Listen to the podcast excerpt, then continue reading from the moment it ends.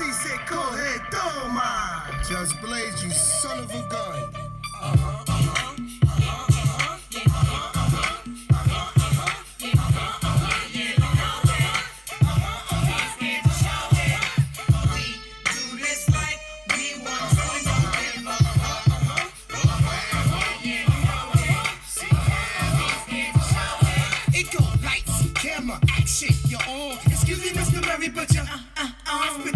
Yes, people, it is Monday, which means we get to start the week with another chin check.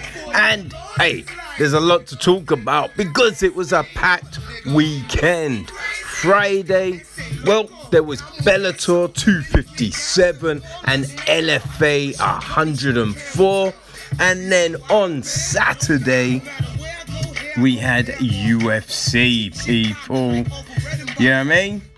It was the clash between Whittaker and Gastelum. So yeah, as I said, a lot to cover. So let's get popping.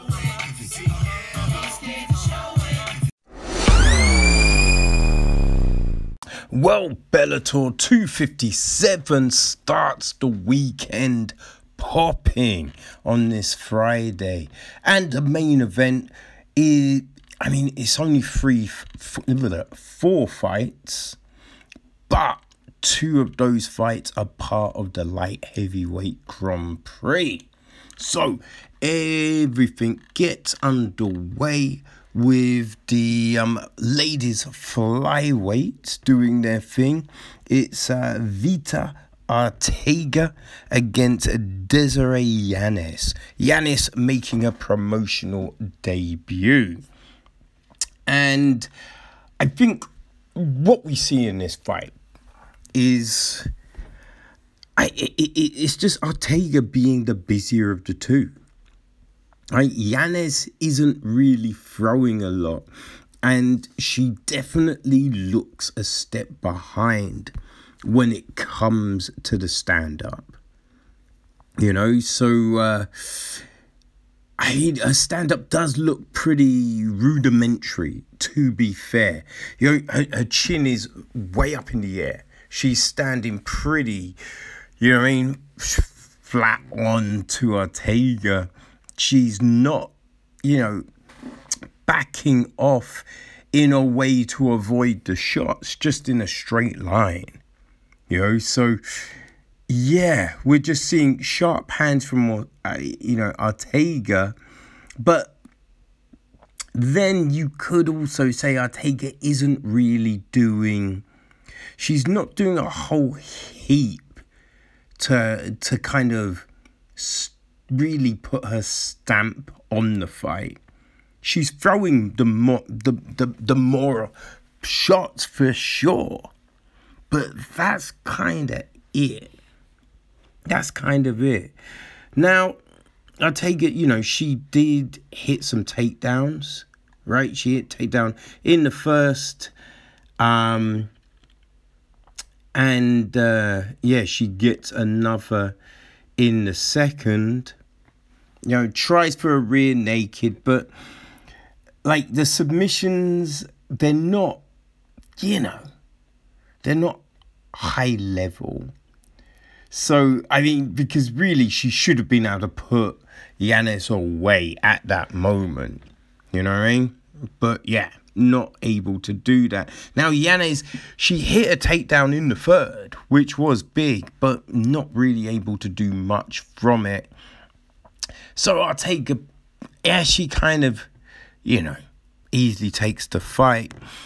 And she should really. You know what I mean? For for a fighter who challenged for the belt, I think it would look a bit bad, you know, if she didn't take the fight. Unless Yanez was this blazing star. And you know, from what you see, she's not. Now, she hasn't had a whole heap of fights. So there's still plenty of time to make those improvements, but she definitely has to do a lot of work on the stand up and being 31 you do wonder how much improvement she can make You know, I think that's the big thing. So our next fight, it was the clash between Paul Daley and Sabah Homasi. So, you know, leading into this fight, Daley had said it would be his last, you know, because of the weight issues. And this this wasn't even at welterweight, it's a, a catchweight fight at 175. Now, I will say Daley did he did look probably some of the best shape he's been in for a while. You know, so that was huge.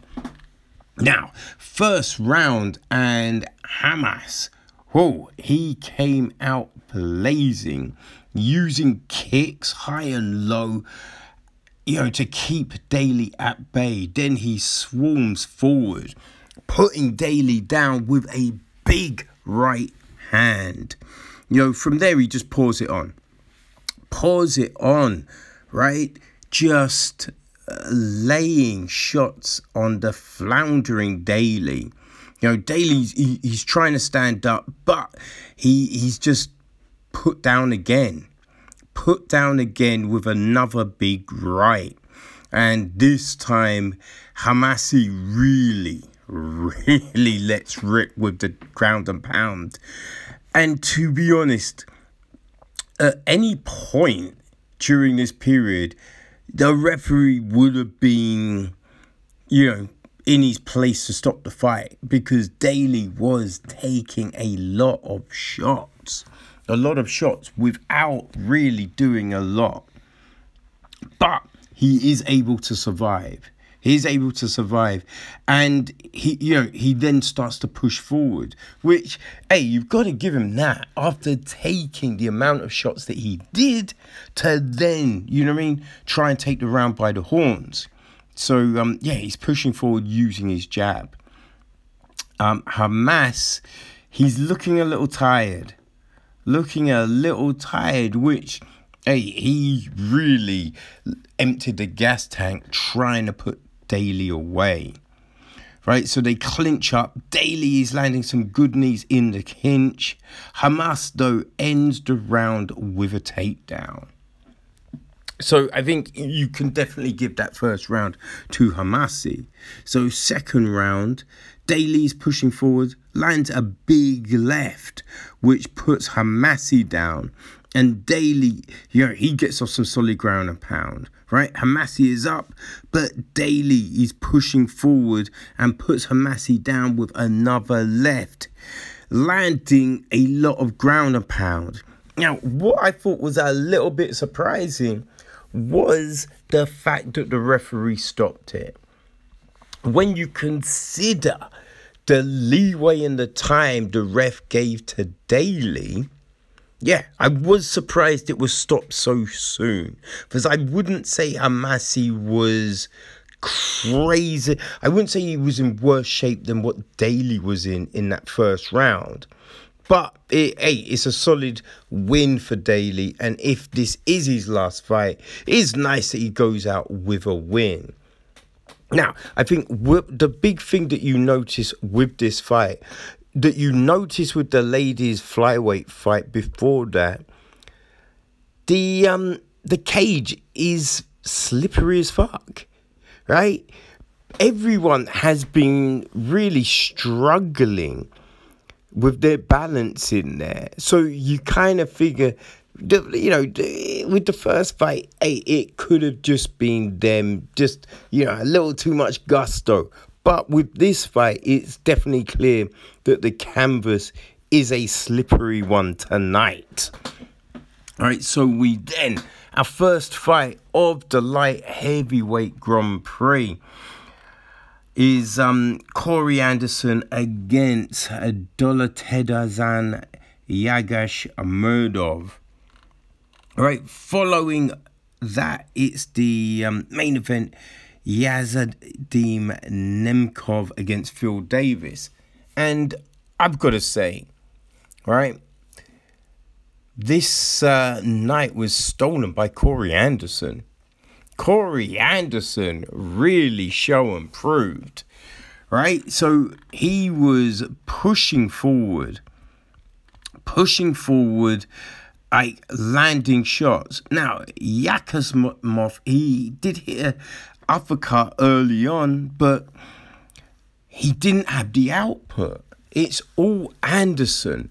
Now, Yagas, you know, Yagas Himadov, he, you can see he's trying to look for the counters, but even then, it's more looking than actually doing. You know what I mean? And it just, it's allowing Anderson just to do work. To do work. Now, Anderson, he's shooting for the takedown, which Yagas Hadadov is able to stuff. But Anderson is able to then get the fight on the fence, do a lot of dirty boxing, clinch work, some great knees to the midsection. Great knees to the midsection. So it's all Anderson. At the end of the round, um, Yagas Himadov, he does land a spinning heel hook, right? Which um, a heel kick, even spinning heel hook. What? But um, it doesn't fully connect. So it does land and stumble Anderson, but it's not flush, which was probably a good thing for him. So we're in the second round, and um, yeah, Yagas Himadov, he's you know throws a few leg kicks, but again, it's Anderson who is pushing forward, who's really setting the tone of the fight. Right? He um, shoots for another takedown. It's stuffed, but again, gets it to the fence. He doing his dirty boxing, landing those knees, and as the fight goes on, he's able to finally hit that takedown. Able to hit the takedown quickly into mount. And oh my God, he is dropping some nasty elbows. Real nasty elbows. Great work, right? And you did think, oh, it was so close to being stopped. So we go into the third round. Anderson now, he's come out hot and he gets the takedown real early. Right, real early, and he's just pouring on the ground and pound, and the ref stops it. Huge, huge win for Anderson. So we go to the main event, right? So it is the current champion, Vladimir Nemkov, against Phil Davis. Second time they fought. And um, one odd thing, right, that was said during the fight, if you like, oh, is Nemkov gonna be able to be the second um the second time champ? And it's just like, wait, the only second time champ. And I'm like, wait, that makes no sense. Because Liam McGeary, he retained the belt on several occasions, right? So it's a bit like, what are you talking about? the commentary is very odd. It is very odd, and gotta say, it's irritating. It's irritating. But this, it's not a bad fight. Right, Nemkov is pushing forward. He's landing good shots, hitting the jab, doing a lot of work behind the jab. Davis, he lands a few counters, but yeah, he's not doing a lot not doing a lot. So he allows Nemkov to just take the round. Second round continues in the same vein. Continues in the same vein, right? Davis, he pushes for a takedown towards the end, but yeah, can't get it. And Nemkov just then continues to pour on the pressure, hitting that jab. Right, third round pretty much the same. Pretty much the same, right? Um, Nemkov does land a takedown this round. You know, doesn't hold it for long, but he, you know, gets it. So you're thinking after this round, you know, Davis needs a finish. He needs a finish to win, right? But he's not doing enough to do that. He's throwing a few shots, but that's it. That's it. It's it's odd, right? Because you you assume that Davis knows he's down, right? You'd assume that, but he's just continuing how he was, and Nemkov. He's able just to continue doing his good work. Now, Davis lands a couple of big shots, but I don't feel that's enough to take the round. You know, because it, it's two shots when Nemkov has been landing you know, a series of big shots. So, fifth round, Davis, he's landing a few more, but still not doing enough. Not doing enough, right? You need a finish. He's pushing for a takedown, and you're just like, yo, you haven't shown enough right? You haven't shown enough to think that you could get a sub. Now, he stuffs a takedown attempt from Nemkov and he goes for an anaconda, but they're, they're all very slippery at this stage and he's not able to grab it. Nemkov attempts to take his back, but Davis is able to get up. But Nemkov, he finishes strong. He's landing that jab, landing his right you know, he wins the round, wins the round, and wins the fight, retaining his belt. And um, yeah, that's it, people. End of another Bellator event, and hey, it's the last. It's the last event for a few weeks, because it seems the next um the next time we get Bellator is on the seventh of May, which is a bit of a, yeah, bit of a shame, right? Bit of a shame. You'd think they'd want to continue with the momentum, especially because, yeah, it's April, right? April. And I'm like, yo, what are you doing, people? What are you doing? And then when it comes to May, yeah, we're not getting three back to back events, right? The 7th, the 21st, then the 11th of June. So, um, yeah, well, fuck it. That's Bellator for you people. That's Bellator for you.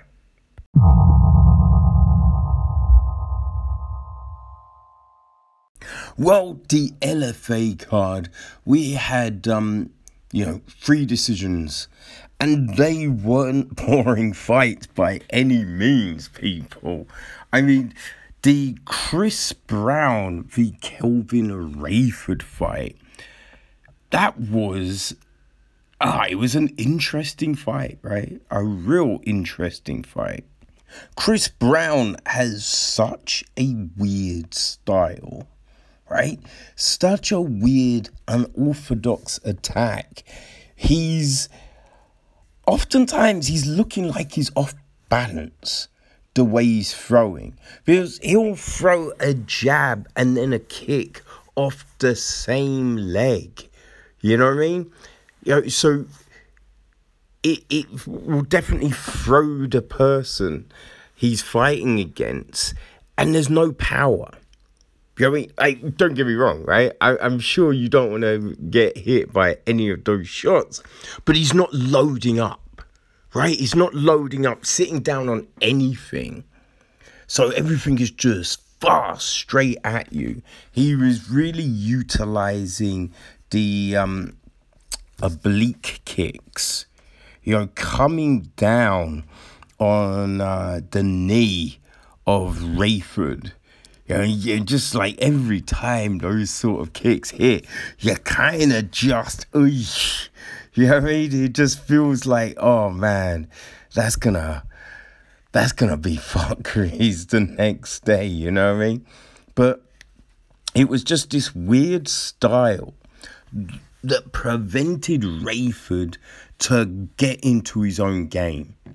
Know, because he just didn't know where to start. Brown was moving all the time.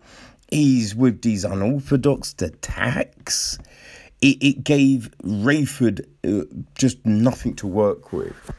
And you could see that, oh man, he was confused. He was, um, you know, frustrated, right? He, he wanted to get he wanted to get his own attack working, but he, he just couldn't. Just couldn't because of the way Brown approached the game. And it was a very smart, you know, a very smart plan from Brown. You know, he, he fought a perfect fight. You know, he definitely did. Now, you do wonder if Brown had sat down on some of those shots, especially in the third round, if he could have, um, you know, got a finish, right? He did land a takedown in the second round, so he was really just putting it together extremely well. And, um, oh man, Rayford just wasn't his day definitely wasn't his day. I think when they were planning, um, you know, taking the fight, they just weren't expecting to go up against, you know, someone with such an awkward style. Yeah, Rayford just couldn't get going. Couldn't get going.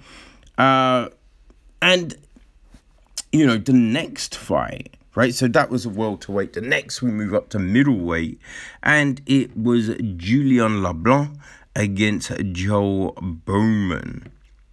And I have to say, right, because Bowman he he, he raps too, and if I was LeBlanc, I would have come out with um, you know I mean? I would have recorded some diss just got in him, really just got it bubbling from the giddy up. Doesn't even have to be good, right? Doesn't even have to be good. But this fight, man, this was another very good high level encounter. So, um, you know, LeBlanc, he he came out he was throwing his own oblique kicks, he's throwing body kicks, you know, but Bowman, Oh, Bowman is such a crazy style. He he came head hunting, really firing out quick shots at the head, gets the clinch, and then driving his knee into the midsection of LeBlanc, right? LeBlanc was using his front kick very well, but yeah, Bowman he he had very good leg kicks, very fast kicks, but there was no quarter left. They were going at it. They were there to fight people. They were definitely there to fight. No messing around here. Right, LeBlanc, he's using his jab well. Um, and he he put his hands together. He only landed a good one too, and that allowed him to get inside and get a takedown right? He took Bowman's back, but Bowman was able to reverse, end up on top, ended the first round, landing some ground and pound.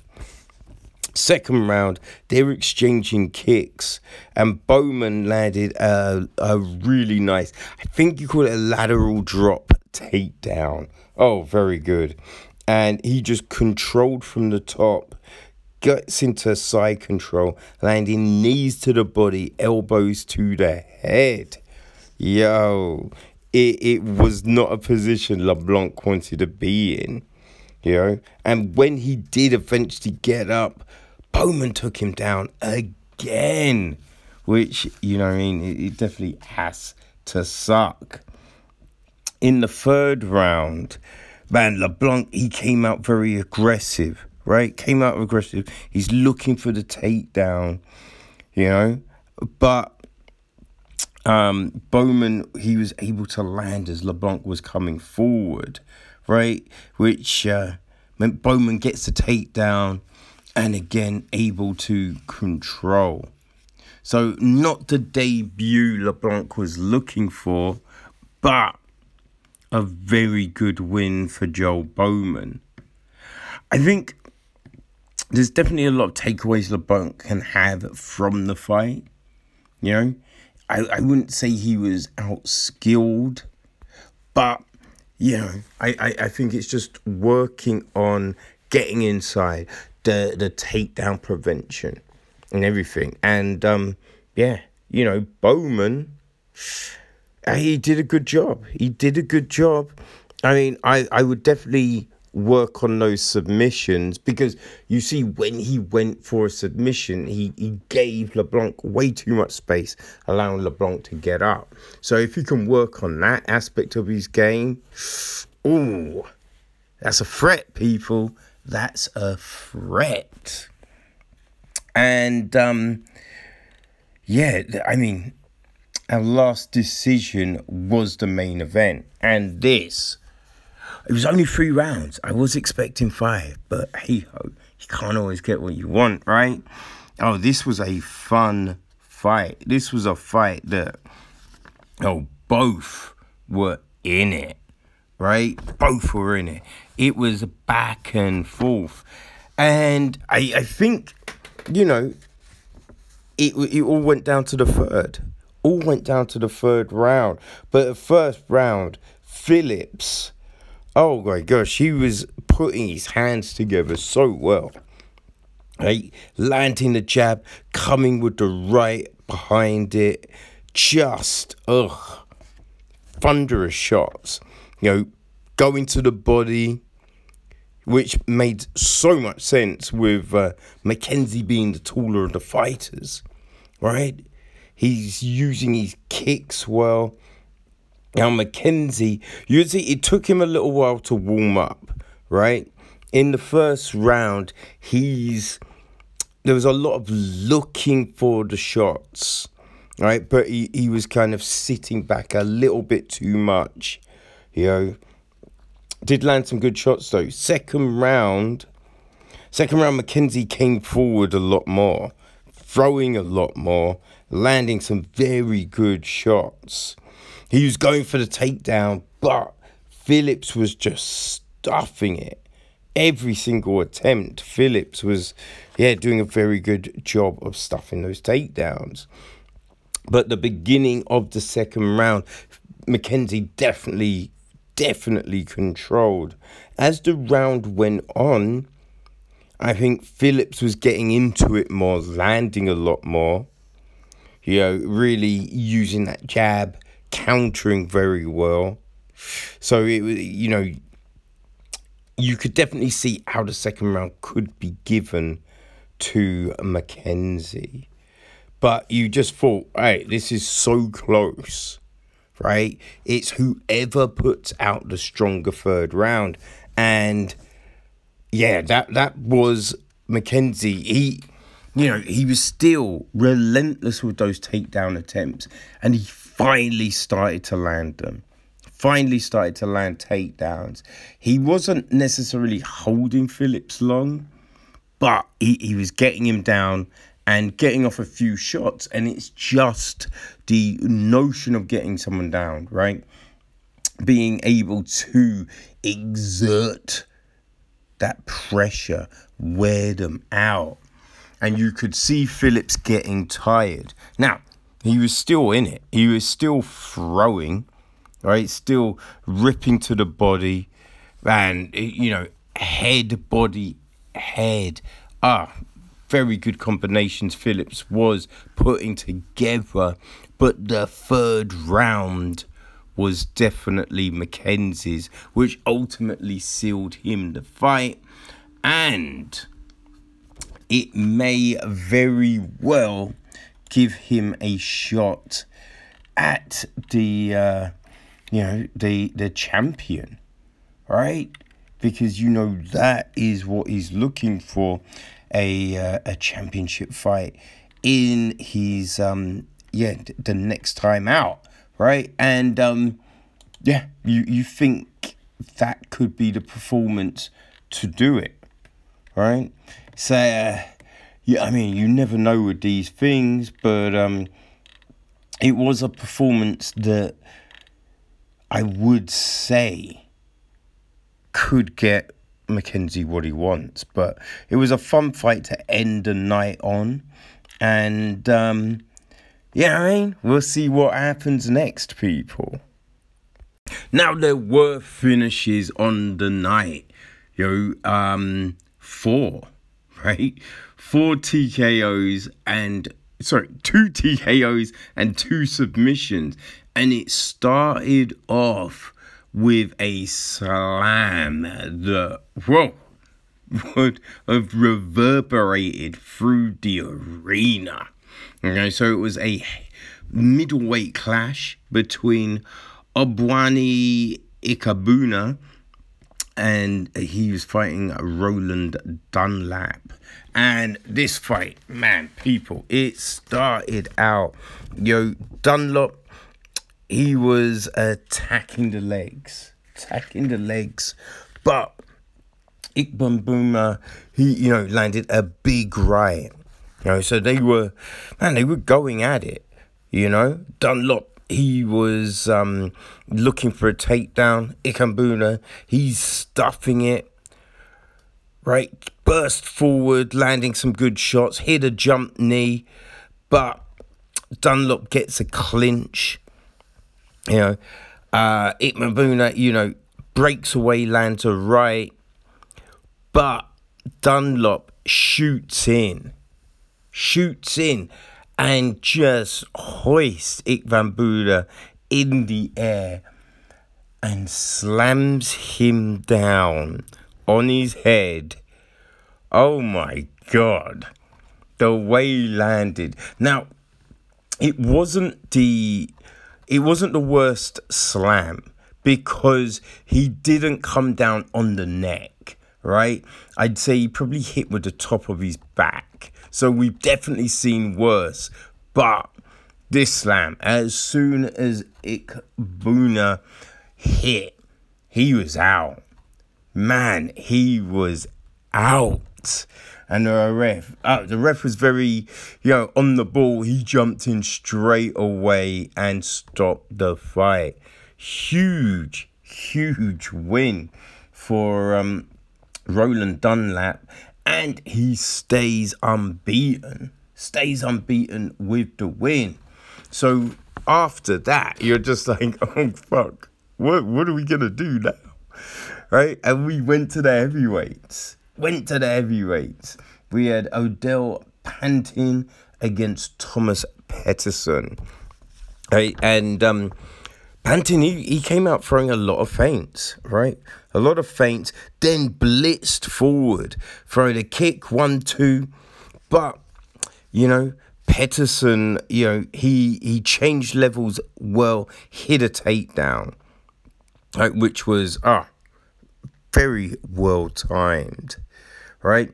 So um Pantin, you know, he, he's um throwing a lot from the bottom right? Very active from the bottom with shots. Now, you may think, hey, probably to do better if he's trying to actually get up. But he's throwing a lot of shots from the bottom. Uh, Patterson, he's, you know, sticking with the top, right? He's not getting flustered not getting flustered by what Patton is uh, doing, and he's staying on top and he's dropping his own shit down, right? Patton, he's trying to bring up the legs for a triangle. Patterson, he's very savvy to that. He avoids it, gets into side control, and he starts to drop elbows. Starts to drop elbows, which are just, we nasty as hell. Nasty as hell. Right? Attempts a key lock, can't get it, so he's back to dropping elbows. Patton, he gives up his back, and you know, Patterson, he's like, thank you, and just unloads unload with ground and pound. Just those shuffle shots, you know, just rocking, rocking Patton's head, and the ref has to jump in and save him. Oh, you know, it wasn't a long fight, but oh, nasty, nasty, nasty, nasty people. So yeah, a lot of fun. So um, we then Hey, the next fight is a catch weight, and it is, you know, um, So I think they both usually fight at featherweight, but it's fought at 150. You have Timothy Tevez against Javier Garcia. Oh my gosh. This fight was insane. Right? So on the night, right, we had two fights that were man, they were just comebacks, right? He was going up against a fighter and he just turns it around out of nowhere. So this is the first of these because you know Tevez he really took the fight to Garcia. He was making his promotional debut and man, he he, he looked sharp. Tevez looked sharp, really putting things together very well. Very well. You know, landing a heavy left Yo putting that one two, using his range, using his range well. You know, they, uh, you know, they were jockeying for takedowns, but Tevez he ends up on top, landing a lot of hammer fists, right? But he doesn't want to mess around on the ground, which is smart. So backs up, backs up, and he's just continuing, continuing to um, you know do his thing on the feet.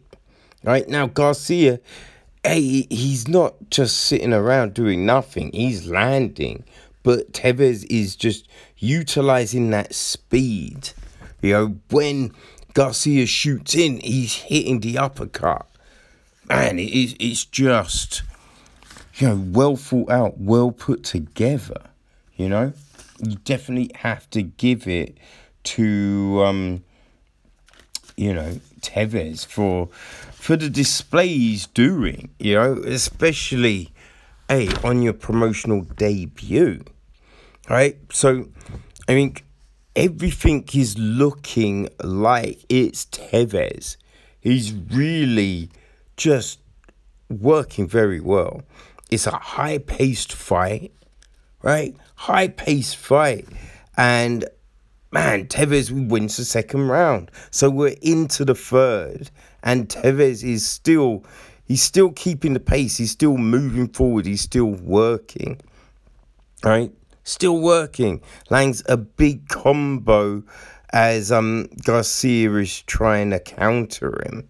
Right? Now, about halfway through, Garcia eventually gets a takedown gets a takedown, and yeah, he, he he's trying to um, he's trying to work, right? Trying to work, but Tevez is doing a good job of avoiding and um, yeah, keeping safe, avoiding and keeping safe.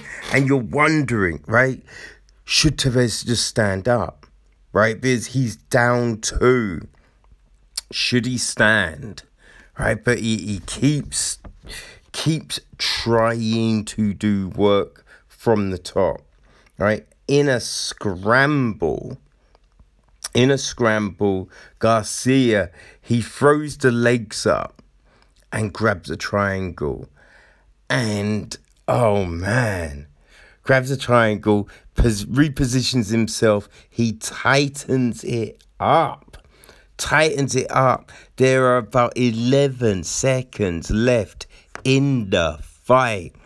And Tevez has to tap. Oh, you felt so bad for Tevez, right? It's great for Garcia. You know what I mean?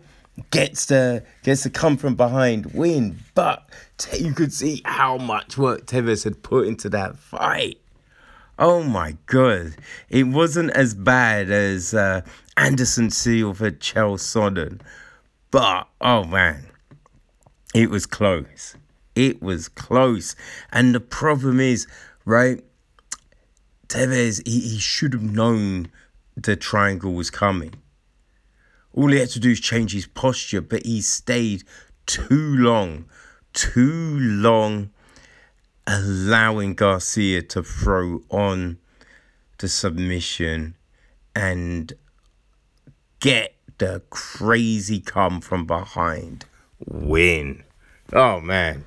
It was a big one. But Tevez, he's not the only one in that boat. Because in the co-main event, something similar happened. Right, so we had Yuma Horiguchi against Donovan Freelo. And Freelo took the fight on, I think it's two days' notice, which is insane. It's insane, right? But he did, and he was looking so good. He was looking extremely good, you know, outworking Horiguchi. You know, really just putting things together and um, showing that, hey, you know, he doesn't need all that time, right? Doesn't need all that time because he's still able to do the job. You know, he, he was landing some great work coming forward. Great work coming forward. Getting takedowns, you know, getting takedowns and controlling that first round. In the second round, Horiguchi comes forward, right? Lands big left, but Freelo again. Blitzes forward, landing big shots. Now, they clinch up on the fence, and Horiguchi gets a point deducted for holding. Point deducted for holding, which really seemed to light a fuse in Horiguchi. You know, his uh, Freelo, he he he comes forward, he lands, puts Horiguchi down, follows him, and uh, a bit like Tevez, stays in the guard a little too long, so allowing Horiguchi to get those legs up, get the legs up and grab an armbar. And there was nothing for Freelo to do. Had to had to tap. Had to tap. And yeah, two. Oh man, to come from behind wins. Two wins where you just feel bad. Feel so bad for um, you know, Freelo and Tevez. Right? Especially Freelo, two days notice. Right? Took it, cut all the way, looked very good, and gets caught. Gets caught in an armbar. But hey, exciting as hell. Exciting as hell. You know, this was a fun night fun night of fights. You know, even the decisions were fun. So, uh, yeah, a good way to end Friday, people. Good way to end Friday. There were three fights which, you know, were decision wins, but they were very close, and I kind of feel that the loser in all three they don't lose a lot, right? They they offered some very good moments in the fight, and um, things were close, right? So second fight on the card, we had Austin Hubbard against Dakota Bush, who was making his debut on, uh, I think, a five days' notice. All right, so yeah, I, I think that really played into the fight because in the first round, Bush comes out. Oh man, he comes out like a hellcat. Really, you know, pressuring Hubbard, throwing a lot, really mixing things up. You know, he um, landed some good knees, landed some good shots, some counters, really pushing the pace. Hubbard, you know, he Hubbard was able to maintain. And I think that was the key for Hubbard in this fight. He maintained. He kept to a certain pace, right? Kept to a certain output. Didn't lose control at any moment. You know, he, he kept steady, right? Kept steady. He was the tortoise right? He was the tortoise against their hare in this one. You know, ended the first round with a takedown. You know, and I think that was that was big. Because then in the second round you could definitely see that Bush had slowed down. He was pushing for a takedown, which I mean is smart because you're not in space, right? So you're stopping yourself taking a lot of damage, but you could see that him trying to get a takedown was definitely draining.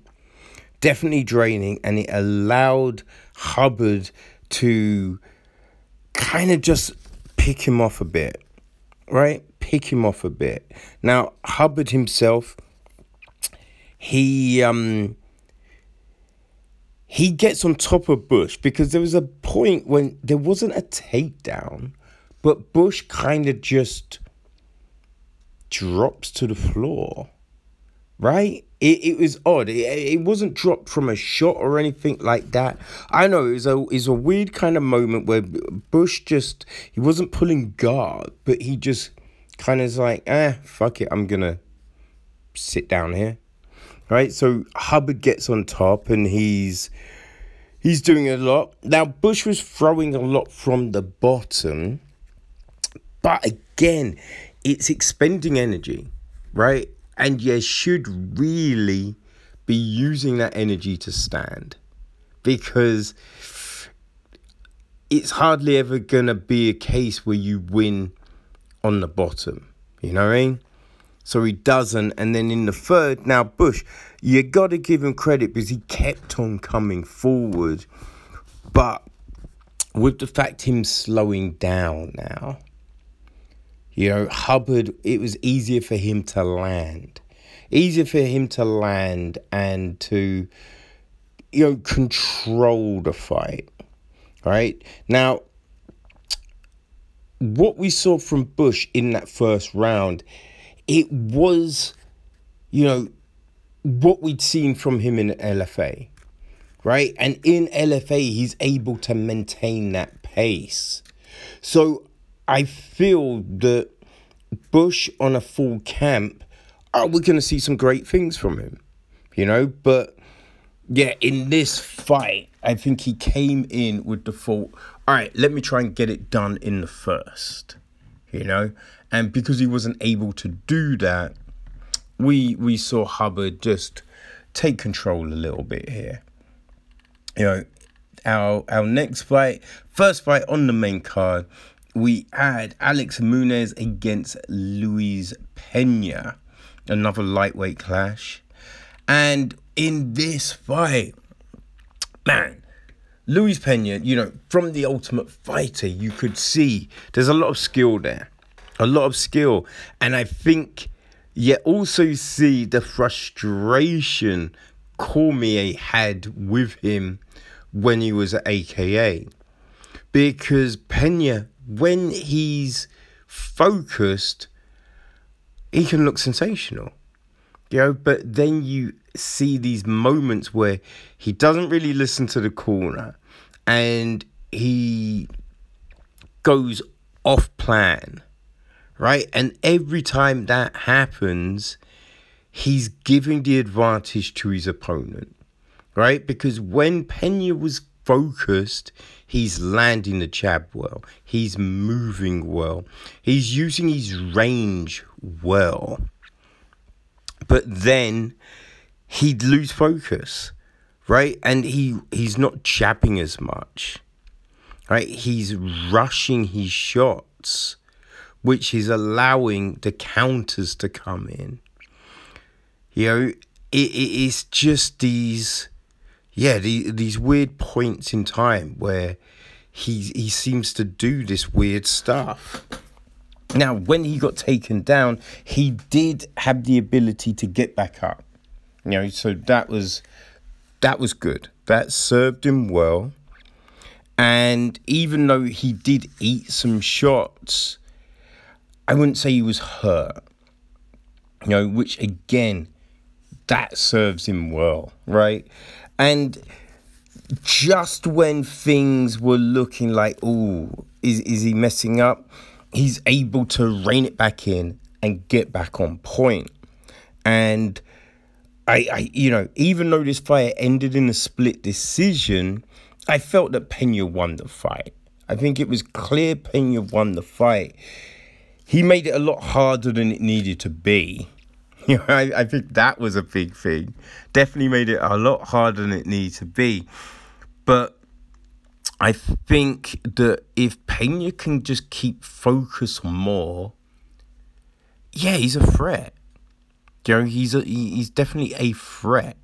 I don't know if he's ever gonna win a title, but he can get into maybe the top ten, right? Definitely the top fifteen right? He can definitely move up the rankings and put on some very good fights, but he needs to be able to stay focused, right? Needs to be able to stay focused and continuously lose the jab, right? Keep think use his range, use it because he's a tall motherfucker, right? So he, he needs to use this and just not get sloppy, you know.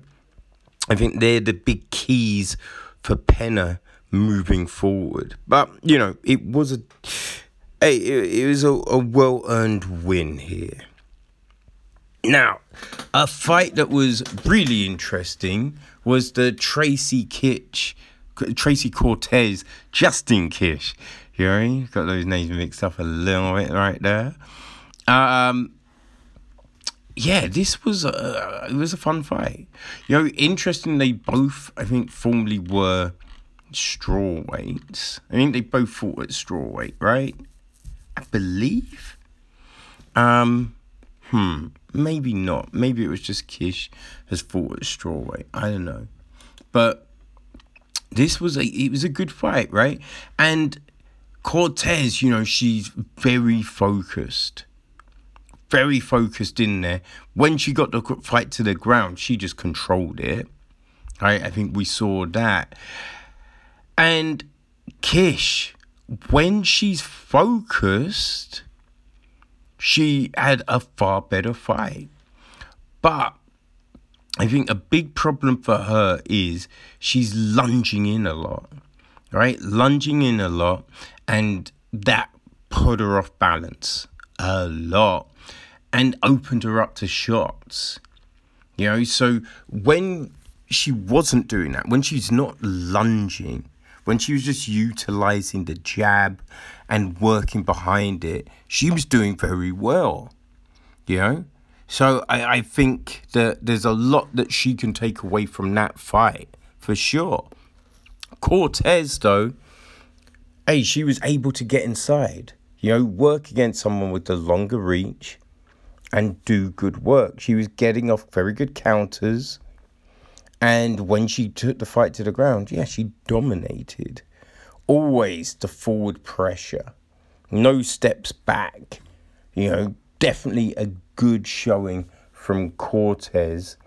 Yeah, there's some improvement she needs to make, but you know, for someone with only 10 fights, she's progressing nicely.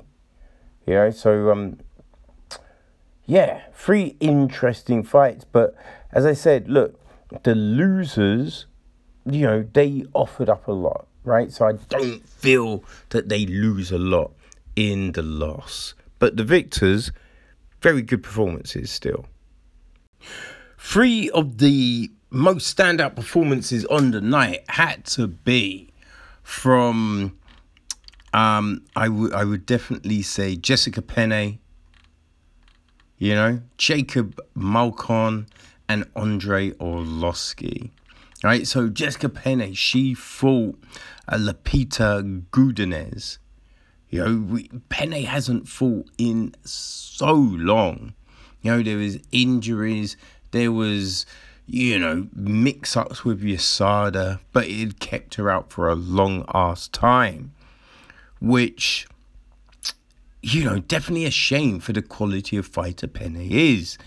So the fact that, you know, Godinez, she hasn't had many fights, right? Only five fights coming into this. It still put her in a very good position because she's been active and she's put on real solid, tough performances. Right, so coming in, this was an interesting one and you know you could definitely see that Godinez had the power. She had the power, but didn't have the output, right? She's moving forward, all of that, but Penne was the one that was just landing the most, you know, throwing the, the most shots. Godinez, I think she was looking for the perfect shot, trying to land that big shot, but it allowed Penne to work, allowed Penne to work. And, you know, she's looking for the back, looking to, you know, get takedowns, looking to do a lot, but always moving, always pushing forward, always putting out the jab. You know, there was moments she was in trouble for sure, but she wanted that win. She outworked Godinez. And, you know, that was a fight that although I'd picked Godinez to win, I was pleased Penne got the win. You know, because yeah, it just was all the struggle she has faced. You know, it was nice to see her get that. You know, and um, yeah, and just kick off the rust because I think there's definitely rust in that fight, right? But she's just been out for like what four years. You know what I mean? which is crazy. Definitely crazy, but yeah, I, I, I think we're gonna see her put on some good performances. Now, I don't think she's gonna get back to title contention, but she's definitely solid. Definitely solid, and she's never gonna make it easy for anyone. It was a weird one that it ended in a split. I think Penne did enough to take a 29 28, you know, across the board, but it is what it is. And um, yeah, ends up with Penne getting the win. So it was it was a good job. Now, I think when you when you get to that Jacob Malkoun Malkoun fight, Abdul Razak Alhassan, Al Hazan he's got the power, right? So you're just thinking, oh, I think Judo Thunder's gonna get this one. I think he's gonna get this one. He fights out of Fortis, right? Fights out of Fortis, so you feel, oh, he's gonna be solid. He's gonna be solid, but so easy to take down, right? it was so easy for Malkoun to take him down. And that just nullified, nullified all the power Alhassan had. You know, you could just see at the end of that first round, Alhassan was so tired. So tired. Now, props to the fact he's stuck in there. He's stuck in there for sure. But, you know, going forward, the power just wasn't really there because he was tired. So even though he might land, he he just didn't have the power to finish the fight. And there was just always that fear of getting taken down, which you could see it made him hesitate a lot. Made him hesitate and then the takedown would come. So it was it's definitely a solid, just well thought out performance from Malkoun. Know, it, was it was just perfectly executed. He really did his thing. Got it to the ground, landed ground and pound. You know, controlled it. And you did, after seeing that, you did think, okay, Robert Whittaker, interesting right? Because Malkoun is Whittaker's training partner. So yeah, you're just like, oh, they've been working wrestling a lot. Interesting to see, people. Interesting to see. And then there was Andrei Arlovski. You know, Andrei Arlovski, who's, you know, had 50 fights. 50 goddamn fights, right?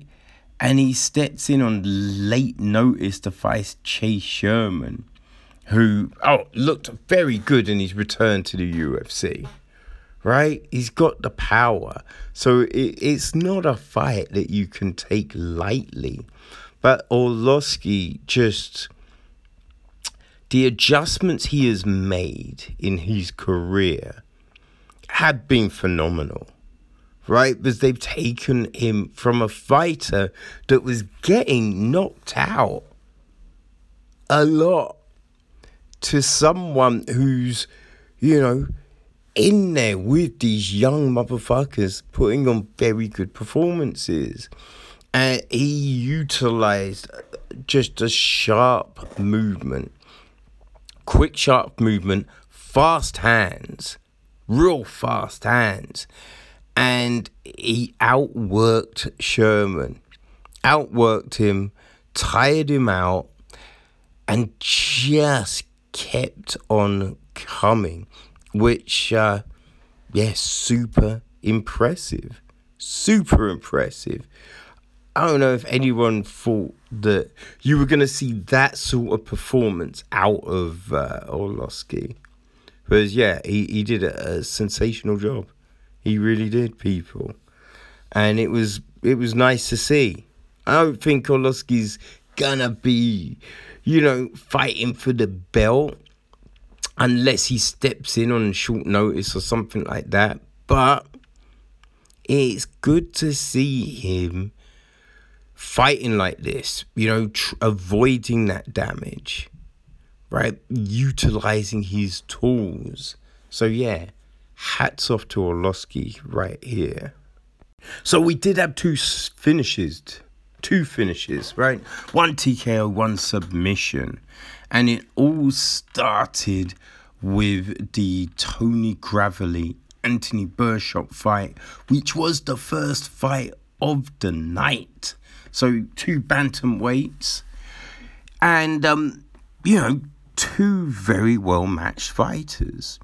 Starts off and Birchak, he's showing some very good movement, right? Real good movement, darting in, landing, getting out, all of that. But I think the big thing was the power from Gravely. He was hitting some really good counters. And in that first round, he landed a big right hurt Birchak. Yeah, and I I think that changed the fight, right? That definitely changed the fight. It showed Gravely that he could do damage and I think it made Birchak think, made him think about his approach, which I think it hindered him, you know, definitely hindered him. So, you know, Gravely was able to get the takedown. You know, so he, he, he put some pressure on Birchak. You know, Birchak did get his own, right? And he hit a guillotine that was tight, was tight. And I kind of figured if Birchak was winning this fight, it was going to be with the jiu-jitsu. But, you know, Gravely was able to escape. And then that was the only real time that Birchak was able to utilize his ground game to great effect. You know, and uh, yeah, Gravely man, he ends the round with some really good ground and pound and some, you know, a huge shot on the buzzer. In that second round, yeah, Gravely is pushing forward, pushing forward, and although Birchak he lands some shots, lands a nice elbow, like nothing has the power to really stop Gravely in his tracks. You know, so it's allowing Gravely to, you know, hit those takedowns, do some work, right? And it was Gravely's counters that were really paying off big in this fight, right? And it all ended with Birchak throwing a kick, but Gravely just countering it so fast. Hit a left put Birchak down, and Gravely just followed up with ground and pound, which left the ref with nothing else to do but stop the fight. You know, real good, good performance from uh, Gravely. You know, definitely going to, yeah, put the division on notice, right? Definitely, uh, definitely solid. And I'd like to see who he fights next. I think that's going to be an interesting one, right? So, our next stoppage, people, was a submission in the middleweight clash between Bartosz Fabinski and Gerald Meerschaert. There was a lot riding on this fight, right? I kind of felt that, uh, you know, Meerschaert, if he lost, that could be it for him. You know, that might be his contract gone you know, and um, Fabinski, he was coming off a loss, so he definitely wanted to, um, you know, get a win and and start a run in the division. You know, so it was there was a lot riding on it, and I think what you saw with Fabinski rushing a lot. He was rushing where Meerschaert was very, he was more composed he was more composed and they both landed some good shots. But in Fabinski rushing, he goes for a takedown.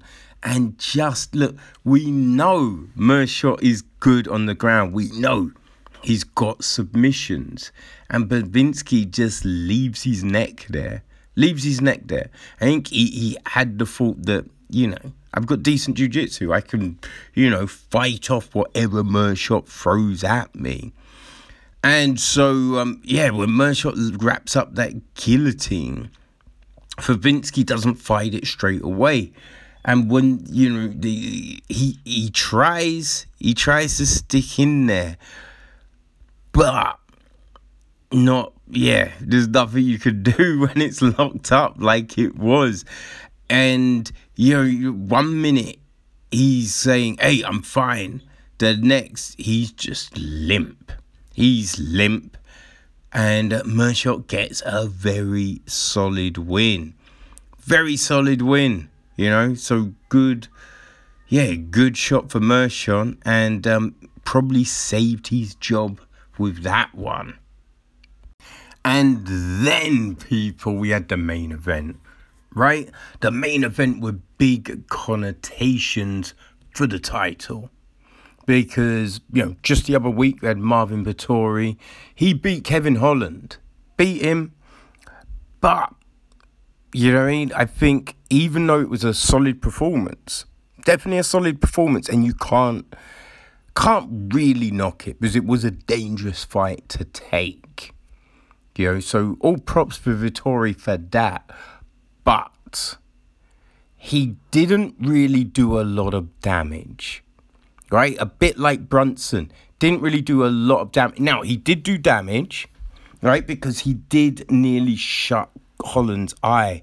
But that was just in one kind of sequence, right? That was in one round. But after that, wasn't really a lot done. Didn't really look to finish the fight right? Now, obviously, not all fights are gonna get finished, you know, but I think a lot of times we do see people trying to finish a fight, and I think it's fair to say Vettori didn't, right? So you kind of figured a good performance, definitely from um, Whittaker, could get him the title shot, right? And we got. a pretty dominant performance from Whittaker here, right? He, man, he showed some tremendous, tremendous movement, and there were no tells, right? There were no tells. Gastelum, oh man, Gastelum, he definitely tried, definitely tried, but you could see what he was doing Oh, he was rushing forward. He was throwing heavy, powerful shots. But he was putting everything into these shots. So you could see, oh, yeah, he's loading up with that hand. He's trying with that hand. where Whittaker, he was just, man, so slick. So slick with everything he did, you know, and the one two head kick combination, which he loves to throw. Hey, it nearly worked, right? Definitely stun Gastelum. And that was another big thing. Whittaker hurt Gastelum at least twice in the fight. There was no point where Gastelum had Whittaker hurt. You know, Whittaker he he was getting backed up, but he was avoiding so much, avoiding so much, and getting to the fence, and then you know a sidestep here, a movement, he gets out of trouble, right? Circles away, and engages again. Yo, he he really put on a very solid display. Attacked the legs, attacked the legs well, you know, which that negates the power, right? Take away the base, you negate the power. So he was doing that, checking the kicks that were coming his way, which again, you saw that hurt Gastelum on a few times. He threw a solid leg kick. Whittaker blocked it boom. And yeah, he, he, there was definitely a point where you thought, oh, if if Whittaker just he really goes at it with the leg kicks, he might stop Gastelum. Because Gastelum did look a little shaky at some points with the legs. So, man, all the way through, Whittaker was just working. He was solid. Never, never looked tired never looked tired. And his attack, the variety of shots he was throwing push kicks, leg kicks, head kicks, body kicks. During it landed a lovely uppercut as Gastelum came in. There was just so much variety. And as I said, no tails. No tails to anything. Right? Which was tremendous. Tremendous. And we'd seen the improvements he made. He wasn't lunging in. Wasn't lunging in, which got him hurt in the past against Adesanya. Now, Gastelum was lunging in a lot. Was lunging in a lot. And I think in the first round, he got taken down and he stayed on the ground for a while. Now, when he got up, he seemed to get up kind of easily, right? And other times he got taken down, he got up. Now, you did kind of have the feeling that Whittaker wasn't really looking to hold him. Because as soon as he tried to get up, Whittaker was just like, eh, fuck it. And just kind of let him. But you just feel that if he had tried to get up sooner in the first round, maybe that would have been more beneficial for him, and especially the gas tank. But I, I think a huge thing I think Gastelum should take away is he was lunging way too much. He didn't really offer a variety of shots. And here, here's the thing, right? I definitely think Gastelum worked hard for the fight, worked hard for the camp. You know, he wants that shot at the title, wants to re get that shot at the title. But I feel that like he likes to eat, right? Which is the reason he moved up to middleweight. And I think maybe if he moved back to welterweight, that's the that's the impetus to work harder, to do more.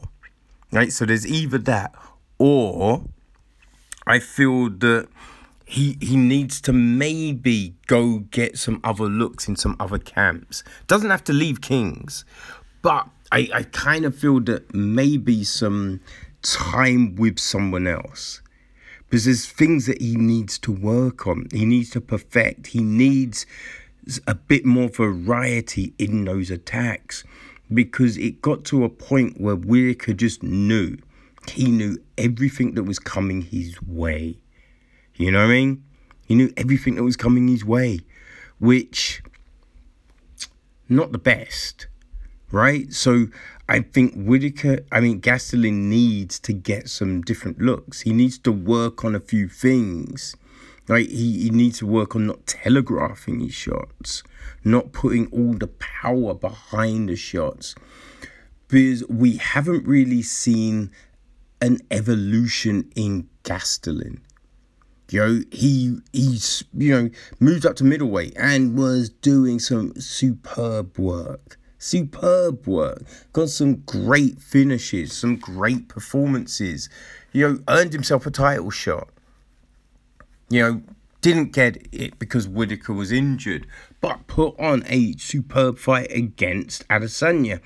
And hurt Adesanya more than anyone else has.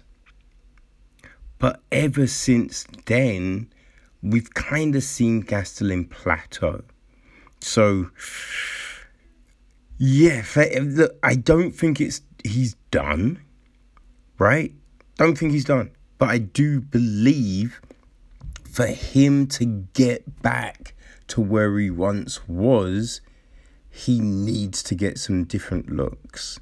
And I think the only way he can do that is go train with a few different people, right? Go to, um, you know, Bad Motherfucker Ranch, right? Go maybe work with uh, people like Gary Tonon, Gordon Ryan.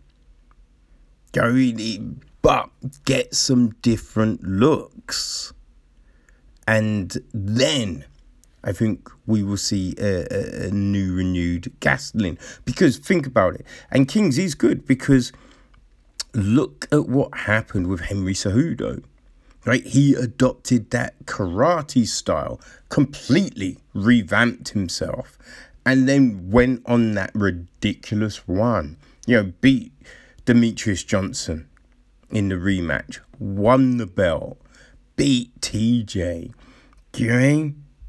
So I think when you do that sort of thing, when you get those new looks, you you change the style, you add those new tools, it does wonders for you. And I think that's what Gastelum needs to do. You know what I mean? But definitely makes it interesting. And I do feel with that performance, Whittaker gets the next shot. So it'll be interesting to see what's announced right? What gets said. You know, so um yeah, there is that. But people, hey, now, you know what I mean? Now it is all looks ahead to whew, the next pay-per-view. The next pay-per-view and crowds are back in the arena. Right? Crowds will be back in the arena. So yeah, Big things, people, big things, and cannot wait. Okay, people, so we've reached the end, but let's uh before we dust because i remember we didn't do it in the piece the um bonuses for ufc well, I think it goes without saying, right? Tony Gravely gets a performance of the night for his finish of Anthony Birchak. Gerard Meerschaert also gets his one, two. And fight of the night, Robert Whittaker v. Kelvin Gastelum. And yeah, I'm down with that. You know what I mean? So, uh, UFC 261 is fast approaching, but one fight that won't be on the card is um, Jamie Simmons against Johnny Munoz Jr. Unfortunately, Simmons has a rib injury, so can't fight as of right now. So let's see what happens. Maybe they reschedule maybe Munoz gets a new opponent. We will see. So on the 8th of May, looks like Phil Hawes will be fighting Carl Daukaus. Yes, I'm down with that. You know what I mean? I both lost fights recently, so it makes sense, right? Then we jump to the 22nd of May, and Claudio Silva will be fighting Court McGee. Let's see if McGee can bounce back here. So we then jump to UFC 263, which is taking place on the 12th of June. And Drew Dober will be fighting Brad Riddell. So, um, yeah, that's all good. Now, I wonder if Brad had to go home or if he's still in Vegas. You know I mean? Whoa. Also on the card, Fra- Matt Frevola will be fighting Frank Camacho which I'm all about. Man, we haven't seen Frank for a while, so this is a good one. Uh, then we jump to July the 17th, and Cameron Else is fighting Aaron Phillips. And also, Billy Quarantillo is gonna be fighting Herbert Burns. I think maybe he's training with Luis J. Gomez has set him up for that one. hey, and then on the 31st of July, Chris Gruetzemacher is fighting Rafa Garcia. Boom. Well, that's it, people. We will be back on Wednesday to, um, yeah, UFC 261 uh, LFA 105. And I think there's another Bellator. I have to double check. But we'll have shit to talk about, people. Trust me. Oh, one more thing, people. Let's Steve Jobs it up in here. So the announcement came. We knew it was coming, but we didn't have details. So the Ultimate Fighter 29 is gonna be coming at us, people, on June the 1st. So it's ESPN Plus, and I'm assuming we will be getting it on Fight Pass in the rest of the world. Yeah, right? which is awesome. So Alexander Volkanovski and Brian Ortega will be coaching featherweights and middleweights. Hmm. You know, I was wondering if we were gonna see the introduction of the atomweight division, but I'm guessing that's gonna have to wait for another time. But I feel it's coming, people. I feel it's coming. So we're gonna see eight bantamweights and eight middleweights go at it and um, yeah, this is fun. Hearing? So uh, they announced that the uh, middleweights would be, well, include Aaron Phillips, Andre Petroski, Bryan Battle, Ryder Newman, Tresean Gore, Miles Hunsinger, Kemran Lachinov, and Gilbert Urbina. And that means the bantamweight will be Daniel Argueta, Bradley Hiestand, Dustin Lampros, Vince Murdock, Mitch Raposo, Joshua Rettinghouse, Liudvik Sholinian, and uh, Ricky Turcios. So, yeah, people, I'm all about it. Can't wait for the 1st of June. And, people, that is us. We will catch you on Wednesday. I peace.